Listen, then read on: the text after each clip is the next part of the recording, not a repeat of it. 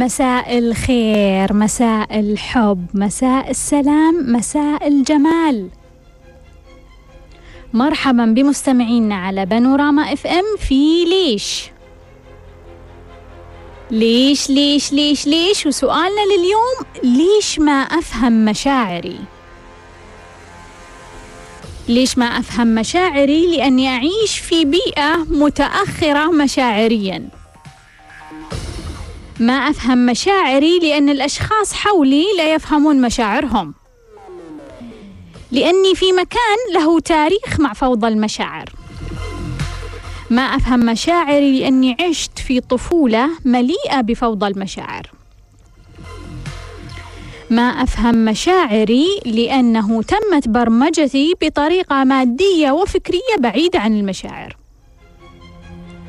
ما أفهم مشاعري لأني أعتقد بأن المشاعر غير ذات أهمية لجودة حياتي، لأني أعتقد بأن الانشغال بالمشاعر ضعف.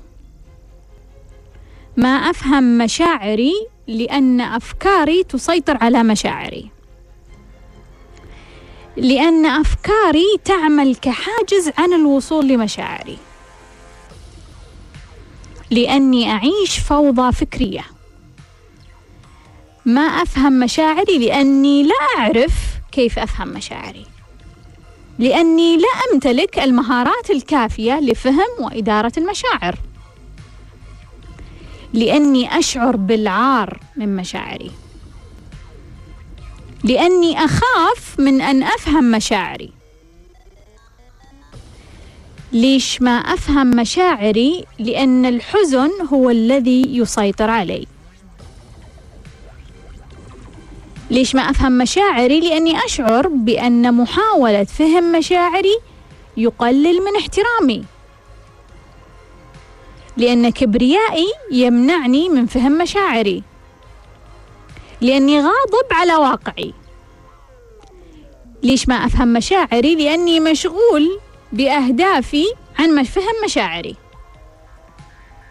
لأني محتار في كيفية وطريقة فهم المشاعر. ليش ما أفهم مشاعري؟ لأن مصادري الطاقية لا تفهم مشاعرها، لأن مصادري الطاقية يقاومونني حين أحاول فهم مشاعري، لأني أعيش وسط فوضى طاقية. ليش ما أفهم مشاعري؟ لأن روحي روح طفلة. لما شخص يتكلم عن المشاعر بشكل مكثف تتقبل؟ ترتاح؟ تنبسط؟ ولا تخاف، ترتبك وتهرب؟ لما شخص يعطيك حب أو يعطي آخرين أمامك حب، هل تصنف هذا الشخص أنه حقيقي؟ صادق؟ أو يكذب ويمثل؟ متى آخر مرة بموقف أو بدون موقف أحسست بشيء وقلت أحس بشيء ما أعرف هو إيش؟ أنا أحس بشعور ما أفهمه، شعرت بشيء ما أدري هو إيش. متى آخر مرة قلتها؟ هل تعرف أسوأ مشاعرك؟ قاع مشاعرك؟ أردى مشاعر ممكن تمر فيها أو سبق مريت فيها؟ هل سبق إن خرجت منك مشاعر سيئة صدمتك من نفسك؟ هل تعرف عن نفسك العار، التأنيب، الحزن، الخوف، الغضب، التوتر، القلق، الكبر؟ هل تعرف عن نفسك متى يظهرون؟ كيف يظهرون؟ لماذا يظهرون؟ أو هل تعرف أكثر عن نفسك الحب، الفرح، السلام، الأمان، التقبل؟ وهل تعرف متى يظهرون؟ وكيف ولماذا يأتون؟ يا جماعة، البشرية متخلفة مشاعريا، احنا متخلفين مشاعريا، احنا طورنا كثيرا من أفكارنا، وصلنا إلى عصر تكنولوجي متقدم وراح نتقدم أكثر وأسرع فكريا، لكن مشاعريا متخلفين، لدرجة أنه الأم ممكن تجد أم مفطورة على حب أبنائها وما زالت تغضب وتجلدهم وتعذبهم وتبهذل فيهم. هذا أبسط مثال على درجة تخلفنا المشاعري. خلوني أرجع لسؤال صديقتي أسرار، أبغى أجاوب من الحلقة الماضية. كانت تطلب مني، تقول ما هي الرسائل التالي. أول شيء تقول تجيها أسفار ضرورية وبعدين يجيها شيء يمنع السفر. ممكن نشوف هنا فوضى مشاعر، ممكن نشوف أيضا تردد في الهدف أو تردد في النية، يعني أنت مو واضحة بالنسبة لك أنك أنت تبغين تسافرين ومتأكدة من هذا الشيء ونيتك واضحة تجاه هذا الشيء. برضو تقول يعني أعطي نصائح للناس يطلبونها مني، أعطيهم تتقدم حياتهم، لو نصحت نفسي بنفس النصائح ما استفدت منها. أعتقد أنه عندك قوة كلمة عالية، تقدر يعني تساعد الآخرين، وهذا شيء جيد، وهذا يعني أنه متى ما طلبت منك النصيحة خليك متواجدة ومستعدة لتقديمها. الناس تشوف أني ممكن يعني أحقق أشياء وأنا ما أشوف نفسي، بمعنى أنه الناس مؤمنين فيها أكثر مما هي مؤمنة بنفسها. قد يكون فيه عندنا توصيلات معلومات بطريقة خطأ أو غير صحيحة أو غير جيدة. برضو أسرار تقول أنه لما أشوف أقرر على هدف كبير وبعدين أشوف الهدف هذا قدامي، مثلا مكان راحت له، تقول لا خلاص ما أبغاه، ما أقدر، أبغى القليل.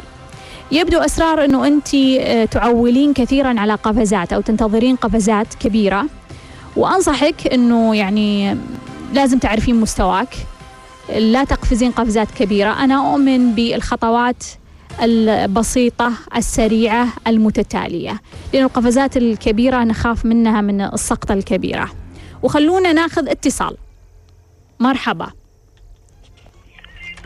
مرحبا، مساء الخير. مساء النور، أهلا وسهلا. من معاي؟ معاك ماجد. أهلا وسهلا يا ماجد، تفضل. ما سمعت الموضوع أنا، بس سؤالي سم، مو مشكلة سم، مشكلة داخلي ما أقدر أبينها للناس، صرت انحيادي بشكل 100%. بس يا دكتورة هذا اللي بغير. مشكلة بداخلك؟ داخلي نعم، ما تقدر تطلعها للناس. طيب ليش تطلعها؟ مو لازم تطلعها، ولا تحس إنه لازم تطلعها؟ كذا لازم أطلعها، ودي أرتاح أفضل. هل هي متعلقة بشخص آخر ولا بس متعلقة فيك؟ متعلقة فيني أنا فقط. كذا أحس بداخلي، يعني تحس كان في شيء يقرقع جواتك تبغى تتخلص منه؟ إي نعم، ويتعبني. هل شعورك سلبي تجاه المشكلة؟ أيوة نعم سلبي. طيب بعطيك طريقة، بعطيك الطريقة يا ماجد. شكرا جزيلا، شرفتني. وناخذ اتصال. مرحبا. مرحبا. أهلا وسهلا. وعليكم السلام. من معاي؟ معك زينب دكتورة سمية، كيف حالك؟ أهلا وسهلا حبيبتي زينب، أهلا وسهلا، تفضلي. دكتورة أنا جدا ممتنة لك يا حبيبة قلبي، معاك على الخط، شرفتيني يا زينب حبيبة قلبي. دكتورة بس عندي 3 أسئلة. أنا شاركت معك في دورة الوعي التصميمي، طلع عندي النعم في الاكسرسايز التمارين اللي اعطيتيني اياها، طلع عندي 2 منهم متساويين في الرقم، يعني طلع فيهم 20 نعم مرحلتين. فبدي اعرف وين الصدمه بالضبط. الاقدم. كيف؟ الاقدم. ها اوكي. دكتوره بعد عندي سؤال ثاني، سمي. انا كل طبعا انا كنت طالعه من مرحله اكتئاب ومن مرحله جدا صعبه. يا حبيبتي بسم الله عليك. يعني الحمد لله، الحمد لله حالتي تحسنت، اخذت معك دورة السعودية والحمد لله، يعني وعي زاد وفي نفس الوقت حالتي تحسنت الحمد لله. بس المحيطين فيني اللي هم اهلي، امي، اخواتي، ما زالوا يعني في ذيك المرحله اللي شوي تعبانه، بس انا احاول قدر الامكان مثل ما تقولين اتجنبهم، ويعني انا عن شغل بنفسي وتطوير نفسي، بس مع الوقت يعني احس ان عندي شويه احساس بالذنب تجاههم لان انا بعيده عنهم شوي. أريد أعرف أنا كيف يعني. خليني أفهم بس شوية زينب، أنت هم ما زالوا يشوفون لك أنك أنت بنسختك القديمة؟ لا هم يعني عادي مو فارقة معاهم أن أنا بنسختي الجديدة. اكتئاب كويسة ما أنت كويسة، ما مو فارق معاهم. إيه طيب وإحساس بالذنب ليش؟ أنا يعني حاليا بعدت عنهم كثير، يعني مثلا ما أعرف شو يجري معاهم، يعني مثلا أنا طول الوقت في الدوام، وإذا رجعت من الدوام أنشغل بنفسي مثلا، أو أحاول أنجز في أشيائي الخاصة، يعني مشاريعي الخاصة وأنا مركزة في نفسي. بس الارتباط العائلي عندي شوي تعبان، يعني حاسة إن أنا بعيدة عنهم. طلعتي مصفوفة قيمك؟ إيه. موجود العائلة؟ لا. أوكي مو مشكلة. طيب وش بعد يا زينب؟ خلاص؟ سمي سؤال دكتورة، بس ما عليك أمر دكتورة. الكرمة المالية مثلا أنا والدي طبعا عنده وجهة نظر إنه بما أنه علمنا ودرسنا وكبرنا وكذا، فلازم لما الحين نحن اشتغلنا وتوظفنا نرجع ندفع له. هو يقول ادفعوا لي؟ هو عنده مصدر؟ إيه هو عنده مصدر، بس طول الوقت يعني طبعا هاي واحدة من المشاكل إنه دائما يقول أنا ما عندي، دائما يقول أنا ما أنا بصراحة ما أعرف إذا عنده ولا ما عنده. مو متأكدة. هو فاتح أكثر، لا هو عنده يعني على طول يقول إن أنا علي ديون، أنا علي كذا، هو فاتح أكثر من بيت، ويعني ماخذ أكثر من وحدة، وكل وحدة جايب منها أطفال، وحتى بعض المطلقات، فأحس إنه في كركبة في حياتها معينة. أنا أقول يعني ما دام إنه هو فاتح هاي البيوت يعني أكيد عنده القدرة المالية، وبعدين في نفس الوقت هو يقول أنتوا راح تعيشون هذول الأطفال، أنتوا اللي راح تساعدون أخوانكم الصغار، بس أنا مش مطالبة إني أساعدهم.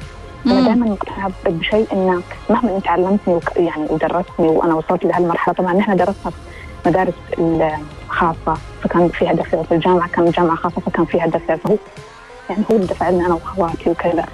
فهو الحين يقول إنه من حقي عليكم إن أنتوا تريدون تدفعوا لي. أنت ما تحسين هذا من حقه؟ لا. ليش؟ يعني ما يعني أحس إن واحدة من واجبات الأبوة إنه هو يعلم الأبناء. ما أعرف أنا كذا أحس. بس أريد أعرف إن هل في كرامة مالية على هذا الشيء، عدم الدفع للوالدين سواء الأم أو الأب، يعني في كرامة تترتب علي أنا. بس أنت ما تحسين هذا واجبك؟ لا ما أعرف. طيب أقول لك يا زينب حبيبتي، شكرا. شرفتيني، أهلا وسهلا. شكرا. أهلا وسهلا. ناخذ اتصال. مرحبا. مرحبا. وعليكم السلام. أهلا وسهلا، مين معاي؟ ليان. أهلا وسهلا يا ليان حبيبتي، سمي. حبيبتي الله يسعدك يا دكتورة. يا حبيبتك يا حبيبتي، سمي يا ليان وش تبغين؟ أخبارك يا دكتورة؟ خير وعافية حبيبة قلبي. يا دكتورة عندنا يعني تقريبا لنا 10 سنوات يمكن أو أكثر شوي، وإحنا نبغى نطلع بيت كويس يعني. يعني طلعنا أساسا من بيتنا المولك قبل 10 سنوات تقريبا أو أكثر بشوي، الأجار أساسا يعني نطلع بعد الأجار فترة بعدين نشتري بيت جديد. المهم دكتورة أبوي على ذي الحالة، يعني أبوي شوي يعني مو ذاك المسؤولية. وضع المادي كيف؟ وضع المادي مو ذاك اللي هو يعني، بس إنه دائما يقول عندي فلوس إن شاء الله، كل أسبوع كذا عاد، كل أسبوع يقول الأسبوع الجاي إن شاء الله، كل شهر يقول الشهر الجاي، رمضان الجاي، الشهر الفلاني، السنة الجاية، إلى 10 سنين تقريبا أو أكثر وإحنا على ذي الحالة. طيب. فأي الآن إحنا بأجار. أنا أبدا مو حابة تلفت الأجر، يعني دائما أول ما يجي شيء ببالي أخطط إني أول شيء أمتلك بيت ملك. إيش تحسين؟ تحسين إنه الآجار يعني شيء يفشل؟ شوفي دكتورة أول كنت أحس بعار إنه إحنا يعني تقريبا بين كذا أقارب إنه إحنا الآجار بس. بعدين حاولت أتفاهم مع الشعور، يعني كنت أخبي عن اللي مو أقاربي إنه إحنا بيت أجار. بعدين الحين تفاهمت معها عادي، ما عاد صار يهمني. بس بنفس الوقت الى الان يا دكتور ما طلعنا شيء، يعني انا ودي افهم سالفه انه هو الان مو قايل لنا انه ما عندي فلوس اطلع، ولا قايل انه يعني قال عندي فلوس كل فتره يجي ان شاء الله ما ادري وش يسهل الله، بعدين الى الان ما طلعنا، يعني احس ما ماني قادر. فهمتك، يعني انت تبغيني اشرح لك ليش ابوك قاعد يقول كذا وهو مو قادر يسوي؟ غير كذا انه ليش ما احنا قادرين نطلع بيت؟ لأنه رغم أنا مادي مو ذاك الفقير والمتوسط، يعني الحمد لله نقدر، بس كانوا كل شيء معرقل. حاولنا كل سنة نحاول، يمكن بعدين نسحب كم سنة بعدين نحاول. لين كم عمرك؟ بدخل 21 تقريبا إن شاء الله. طيب أقول لك يا ليان حبيبتي، شرفتيني. الله يسعدك، أهلا وسهلا حبيبتي، شكرا شكرا جزيلا. وناخذ اتصال. مرحبا. مرحبا. مرحبا. وعليكم السلام، أهلا وسهلا. مين معاي؟ معك سهام. كيفك يا دكتورة؟ أهلا وسهلا يا سهام حبيبتي، بخير وعافية. سمي. دكتورة عندي سؤال صغير بس. تفضلي. أنا من يوم أنا الحين عمري 25، من يوم كان عمري 16 سنة وهو طالع فيني شاب، وأستغرب يعني ليه، إيش الرسالة؟ يعني الحين اللي بعمري الحين ما فيهم أنا الحين فيني بس. طيب شكرا يا سهام حبيبتي، شكرا جزيلا. أهلا وسهلا. الله يسعدك. ناخذ اتصال. مرحبا. مرحبا. هلا مرحبا. أهلا وسهلا. مين معاي؟ أنا سجود، امبارح حكيت معاكي. أهلا وسهلا يا سجود حبيبتي. أي طبعا. طيب تمام دكتورة، بس حسيتك ما فهمتيني. أنا كان سؤالي، كان سؤالك على أخوك إنه أنت تتخذين قرار الزواج أو لا، صح ولا لا؟ لا لا صحيح. أنا بسألها، يعني أنا حالي ما فهمتك إنه أصلا هو الموضوع انتهى وتأجل أو زي راح. وأنا أنتوا كنسلتوا موضوع الزواج؟ تكنسل لأنه خلص، يعني أخوي ما بده. يعني أنت استسلمتي؟ طبعا أنا استسلمت. أجل وش كان سؤالك؟ حلو، ايش كان سؤالي؟ سؤالي انه انا عمالي بحكي لك انه انا حاليا عمالي خلص مركزه بحياتي الحاليه وعمالي بمشي بحياتي عادي طبيعي تمام، بس السلطه تبعت اخوي ما بدي اياها تطلع لي في مكان ثاني، او فيما لو بدي ارد مثلا اتزوج او بدي وين ما كان، ما بدي ترد يطلع لي، بدي اخلص من هاي السلطه، انا بدي اخلص من التحكم اللي هو بالسلطه وهو مش على حق. فهمتي علي؟ يعني اوكي.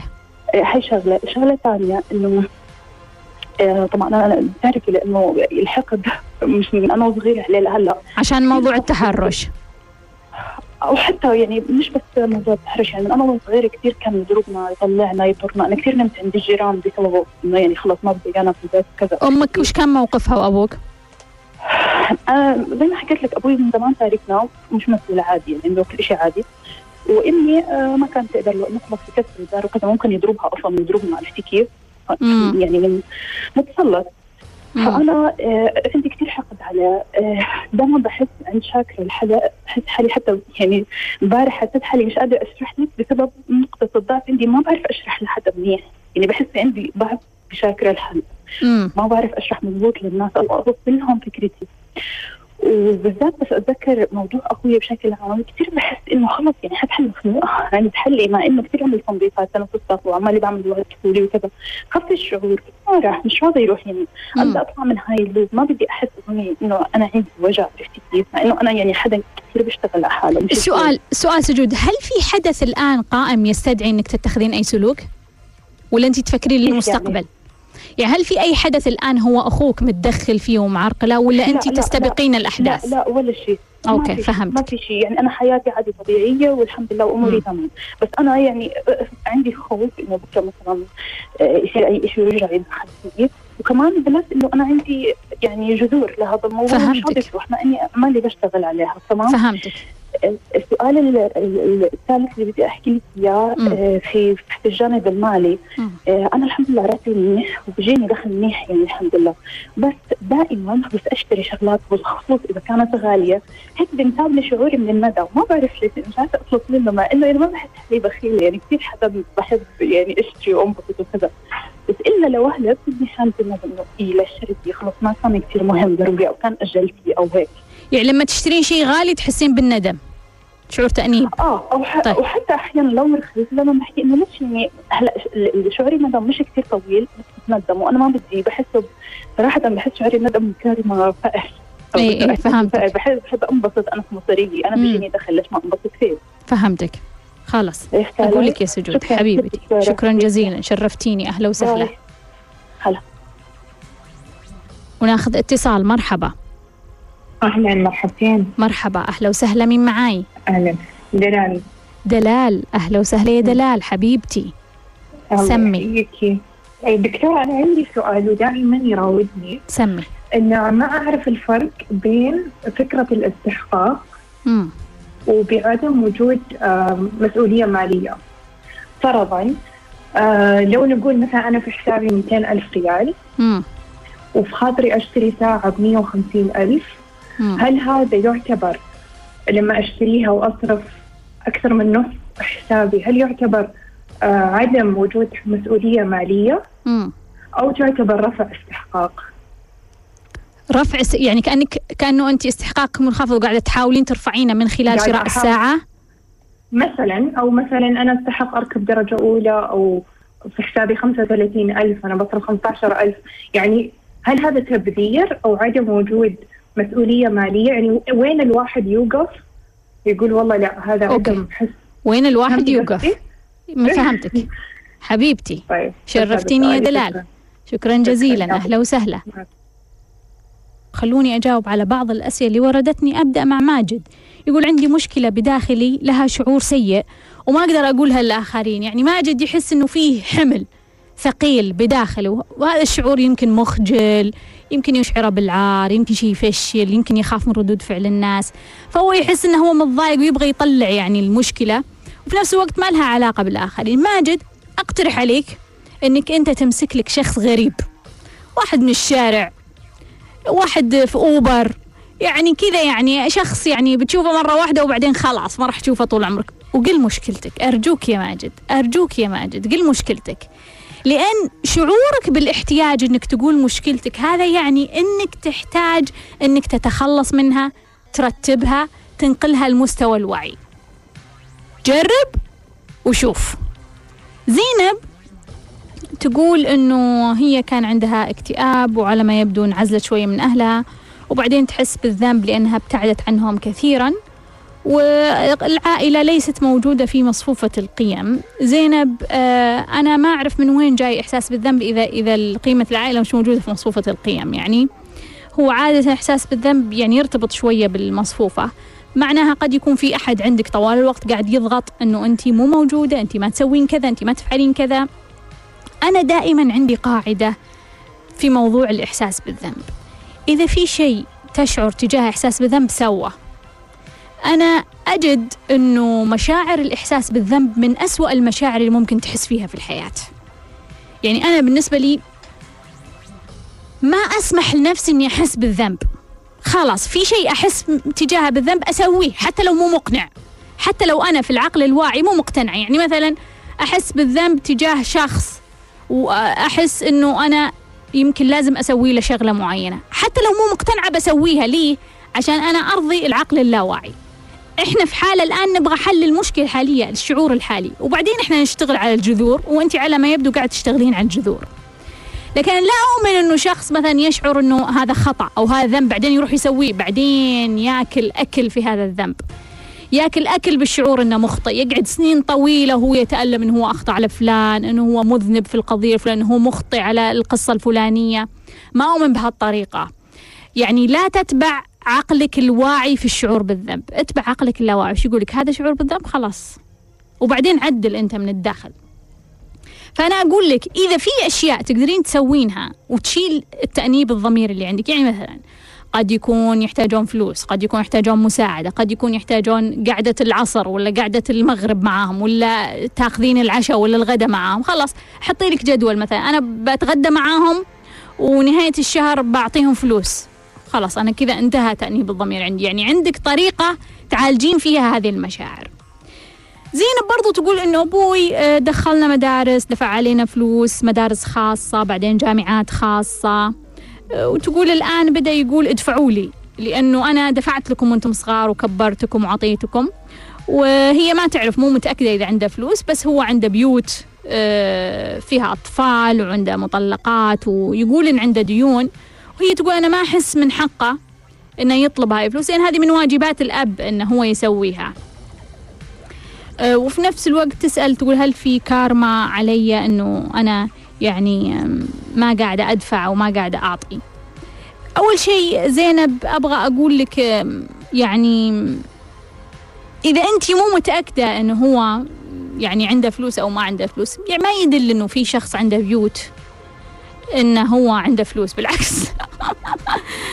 كل ما كثرت البيوت وكثروا الحريم والأطفال كل ما دل على الضياع المالي في الغالب، يعني إنه في ضياع مالي يعني. فيمكن فعلا هو عنده ديون، يمكن فعلا هو عنده مشاكل مالية. السؤال يا زينب كذا بشكل واضح، هل لو أبوك عنده ديون أنت لن تشعرين بذنب أنك أنت ما ساعدتيه؟ هذا هو جوابك، هو الجواب، جوابك هو الجواب. هل لو أبوك عليه ديون ويحتاج مساعدة، فعلا مساعدتك مهما كانت قليلة هي تحدث فارق، هل أنت لن تشعرين بذنب؟ يعني أنا ما أعرف شلون شعرتي بالذنب لأنه أنت مو قاعدة مع العائلة ومشغولة بوظيفتك، بس ما شعرتي بالذنب لأنه أبوك قد يكون عنده ديون ومحتاجة فلوس. طبعا أنا ما أعرف ليش، أكيد في جواتك معطيات، في فلاتر، في صناديق وصلتك لهذه الفكرة، بس أنت لازم تكونين واضحة وصريحة مع نفسك. هل لو صار أبوي حقيقة عنده ديون ومساعدتي تعني بالنسبة له، هل ما راح يكون عندي أدنى تأنيب ضمير؟ ليان حبيبتي 21 سنة كانوا ساكنين في بيت ملك، ويبدو لي قضت جزء كبير من طفولتها في بيت الملك، بعدين تدهور الوضع المادي للأب وانتقلوا لبيت أجار من 10 سنوات، وكل مرة الأب يقول لهم أوكي إن شاء الله، كل أسبوع كل شهر وكل سنة يقول إن شاء الله بننقل، بنغير، بنشتري بيت. فهي عندها شوية شعور بالعار إنه إحنا في إيجار، مرات ما كانت تقول للأشخاص اللي حولها إنه إحنا في إيجار، تقول ليش مو قادرين نطلع. ليان أنتي مالك دخل في الموضوع لأنه أنتي في كارمة أبوك، يعني هو 100% المسؤول. وليش مو قادرين نطلع من البيت؟ لأن هو عنده مشاكل مالية، لأن هو ما وصل مرحلة. وأقدر أفهم يا ليان أنه هو صعب يقول لك أنه أنا ما جتني فلوس أو أنا وضعي المادي مش جيد. هو أب جيد جدا، قاعد يحاول يحافظ على شعورك أنه إحنا أوكي، وضعنا المادي أوكي، بس لو كان الوضع المادي أوكي كان اتخذ هذا القرار وانتقل وأنهى هذا الموضوع. سهام عمرها 25 سنة تقول من عمر 16 سنة ظهر عندي شيب، ما هي الرسالة؟ سهام خليني أقول لك أنه ما نقدر بس نسأل عن الرسالة الشعورية أو الفكرية، برضو لا ننسى أنه اضطراب المعادن تؤدي إلى ظهور الشيب في سن مبكرة. وبرضو سمعت أحيانا أنه الجينات تلعب دور، بس أنا ماني متأكدة هاي المعلومة، لكن أعرف يقينا أنه اضطراب المعادن وطريقة أكلك وشربك وتراكمات الأكل والشرب تؤدي إلى ظهور الشيب. بالنسبة لنا في زاويتنا إحنا، زاوية الوعي وتطوير الذات، إحنا نقول كل ما كان عندنا قلق وشعور بأنك مضغوط، شعور بأنك كأنك يعني في غرفة مغلق عليك، في الغالب يؤدي هذا إلى ظهور الشيب. سجود تقول أني أنا أريد أن أتخلص من سلطة الأخ، وانتهى موضوع مشكلة الزواج، يبدو أنها انتهت وهي استسلمت للواقع. ويعني هي تسأل وما في أي حدث حاليا، تسأل إيش التصرف مع هذا الأخ. سجود أنا أعتقد أنه أنت تستبقين الأحداث، يعني أنت قاعدة كأنك تقولين إيه لو صار خطبة واعترض وش بنسوي، لو صار عندي مثلا وظيفة معينة أو ترقية أو كذا ورفض وش الحل، لو صار. فأنا أشعر أنه أنت قاعدة تحقنين هذه الفكرة بطريقة مضخمة وسلبية للمستقبل، وأنت قاعدة تضرين نفسك بطريقة التفكير هذه. لما يصير الحدث مستقبلا بناء على المعطيات ذاك الوقت، بناء على شعورك، بناء على إحساسك، بناء على مستواك، مستوى طاقتك، اتخذ القرار. بمعنى أنه ما نقدر نقول والله نبغى نسوي شيء الآن أو نتخذ خطوة لأنه في شخص متسلط عندي بس إنه أنت بس تشتغلين على مشاعرك الآن، وهذا اللي أنت ماشية فيه أصلا، هذا اللي أنت قاعدة تشتغلين عليه وممتاز. بس مش من الجيد إنه نتخذ أي خطوة وما عندنا حدث، يعني كأننا نستعجل أحداث الحياة، وإحنا ما نبغى نستعجل أحداث الحياة، لأنه الحدث في الحياة لما إحنا نستعجله ويجي مبكرا ما نقدر نفهم رسالته وما نقدر نتصرف صح. لكن لما يجي في الوقت المناسب، يمكن المرة اللي راحت استسلمتي وما قدرتي تتزوجين الشخص المناسب، يمكن المرة الجاية تكونين أقوى، ما أعرف، يمكن تكونين بنفس الدرجة.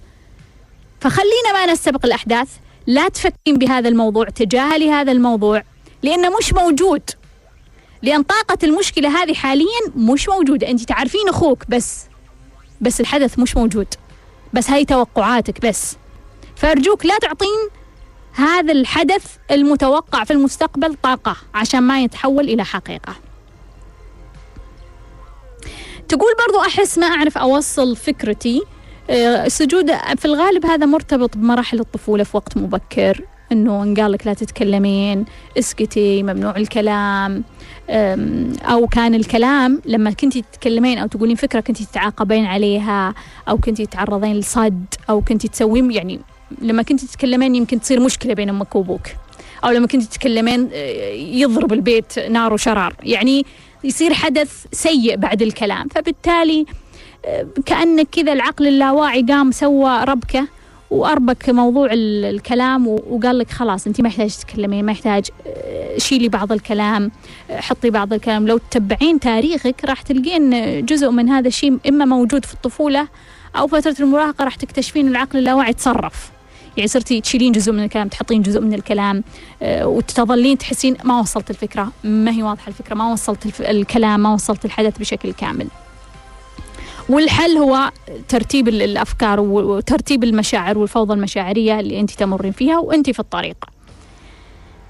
تقول سجود راتب جيد، عندها راتب جيد بس تشعر بالندم لما تشتري شيء غالي، وتقول بعدين أقول نفسي هذه كارما فقر، يعني ليش أحس بالندم لما أشتري شيء غالي؟ إحنا عندنا يعني المال هو مو بس طاقة فلوس يا جماعة، أنا قلت قبل الريال ترى زي المليون، يساوون بعض طاقيا، يعني أشوف واحد كيف يتصرف مع الريال أعرف كيف يتصرف مع المليون، أشوف واحد شعوره تجاه الريال أعرف شعوره تجاه المليون، هم نفسهم بس هم ماديا مختلفين، بس فكريا مشاعريا طاقيا لا واحد.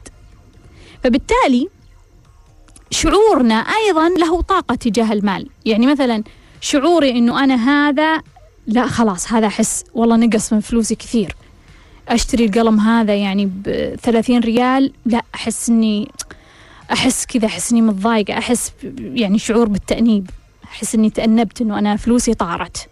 طب خلاص معناها أنا أنزل شوية.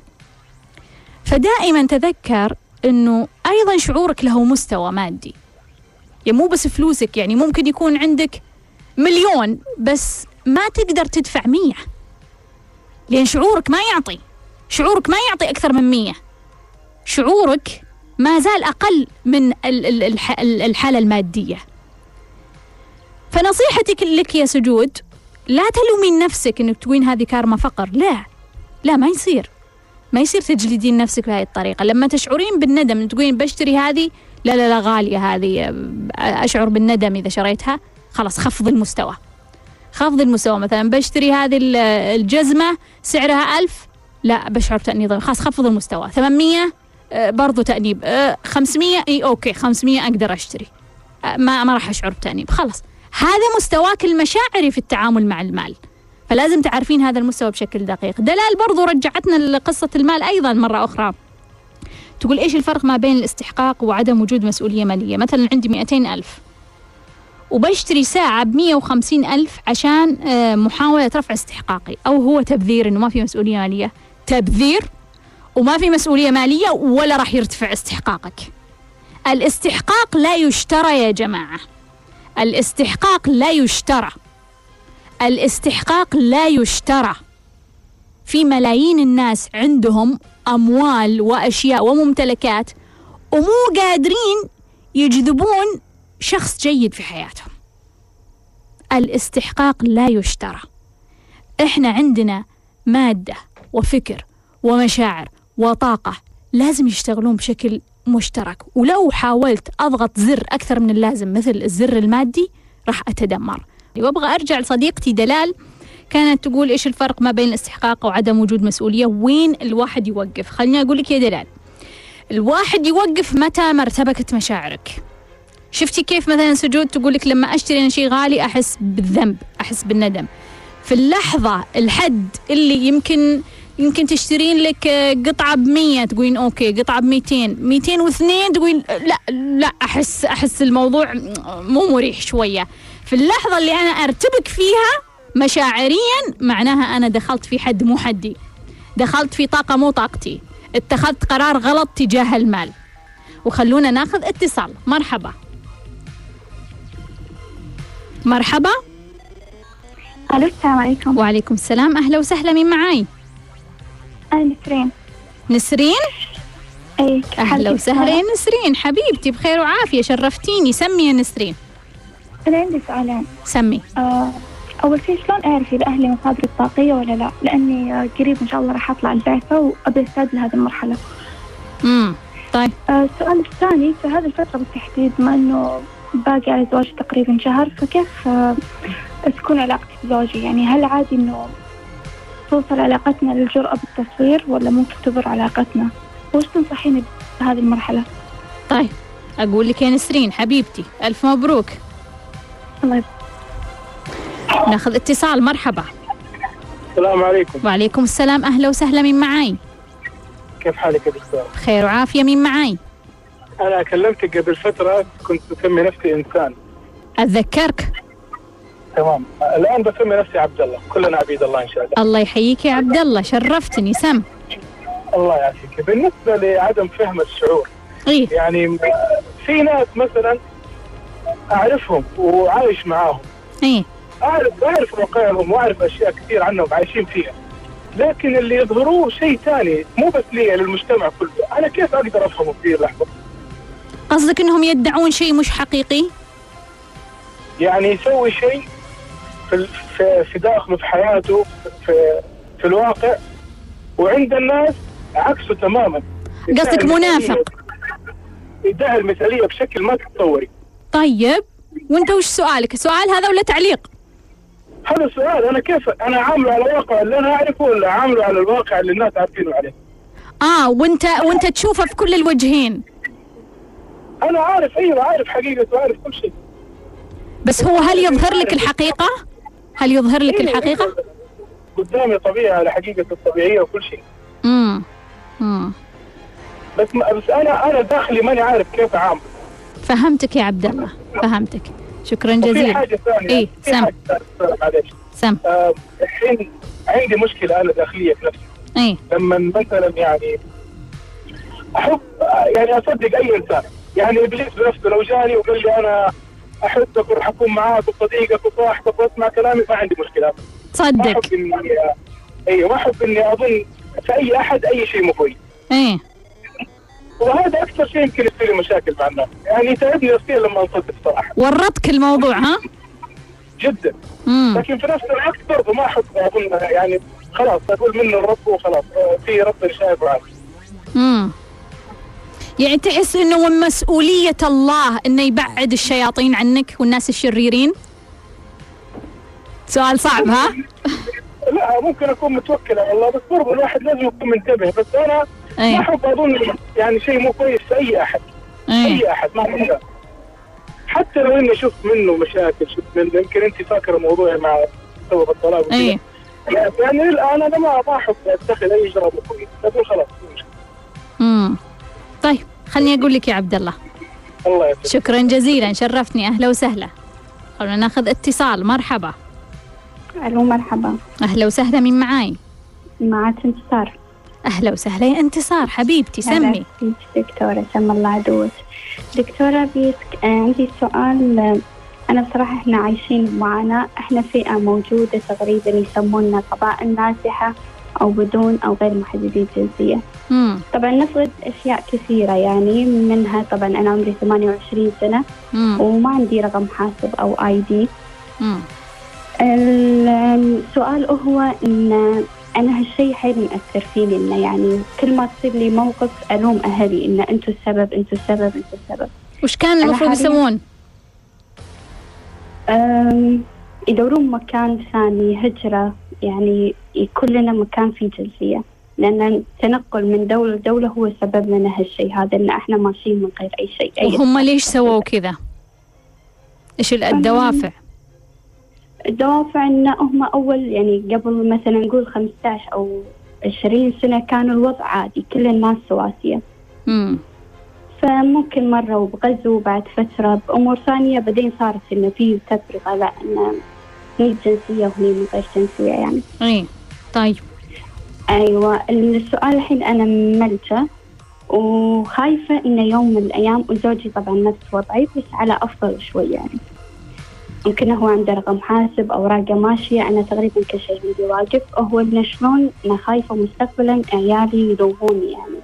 إن أنتي بعد أنتي السبب، أنتي اللي ليش خليتي شخص بالسبي أو شيء من هذا، إن الشيء هذا حيل مؤثر علي يعني.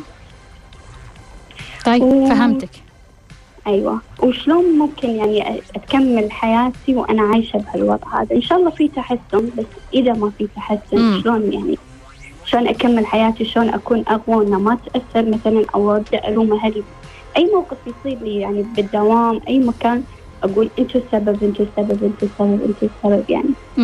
طيب أقول لك يا أنت سارة حبيبتي، شكرا جزيلا حبيبتي، شرفتيني، أهلا وسهلا. هلا فيك. ناخذ اتصال، مرحبا. السلام عليكم. وعليكم السلام، أهلا وسهلا، من معاي؟ معاك شروق. أهلا وسهلا يا شروق حبيبتي. هلا فيك. هاي ثاني مرة أكلمك دكتورة، مرة في اللايف على الإنستا وهذه ثاني مرة. يا حي الله شروق، أهلا وسهلا يا رب. سمي. دكتورة أنا يعني شوفي مستعدة لك وكاتبت لك اللي بقوله في الورقة عشان ما أرتبك وتلخبط. يلا. طيب دكتورة، أول حاجة يعني أنا حياتي متلخبطة من بدايتها، وهي شروق بس قوليهم بسرعة بما أنهم في الورقة، لأن ما معنا وقت، ما أبغى يفصل علينا البث وإحنا نتكلم. أوكي تمام، أنا حقولها إن شاء الله يعني الرد في الحلقة الجاية. أنا حياتي متلخبطة من بدايتها، مو تمام باستثناء ال4 سنوات الأولى من حياتي، لأني أصلا ما أذكر منها شيء. اللي أتذكره من 4 سنوات وفوق. أتذكر بعض المرات اللي أنضرب فيها، خصوصا يعني كم مرة ما تروح عن بالي أبدا.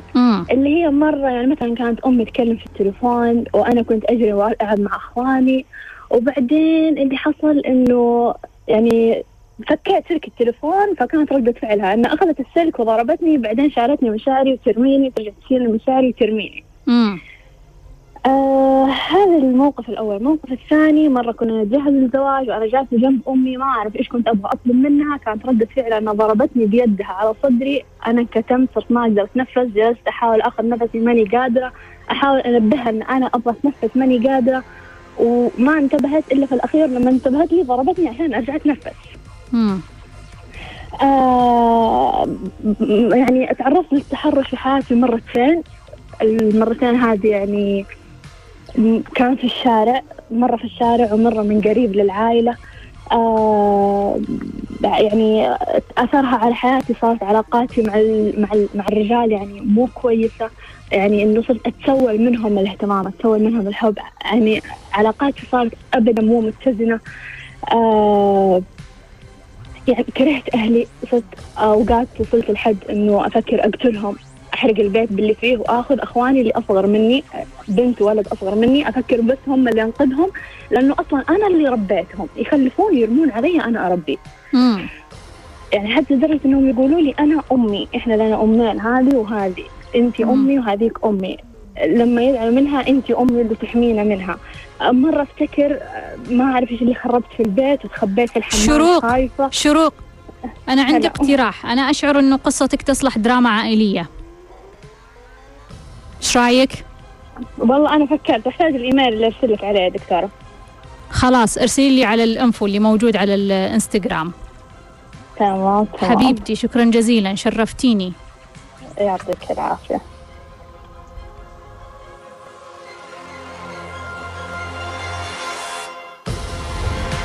طيب خلوني أجاوب على نسرين بشكل سريع. تقول إذا أهلي مصادر الطاقية أم لا؟ مصادرك الطاقية تعرفينهم من شعورك لما تبعدين عنهم، تعرفينهم من الأفكار اللي تستقينهم منهم، المشاعر من وين تأخذينها، المادة الفلوس من وين تأخذينها. فإذا في شخص تأخذين منه فلوس ومشاعر وأفكار ولما تبعدين عنهم تتأثرين، فمعناها هم مشاعر، هم مصادرك الطاقية.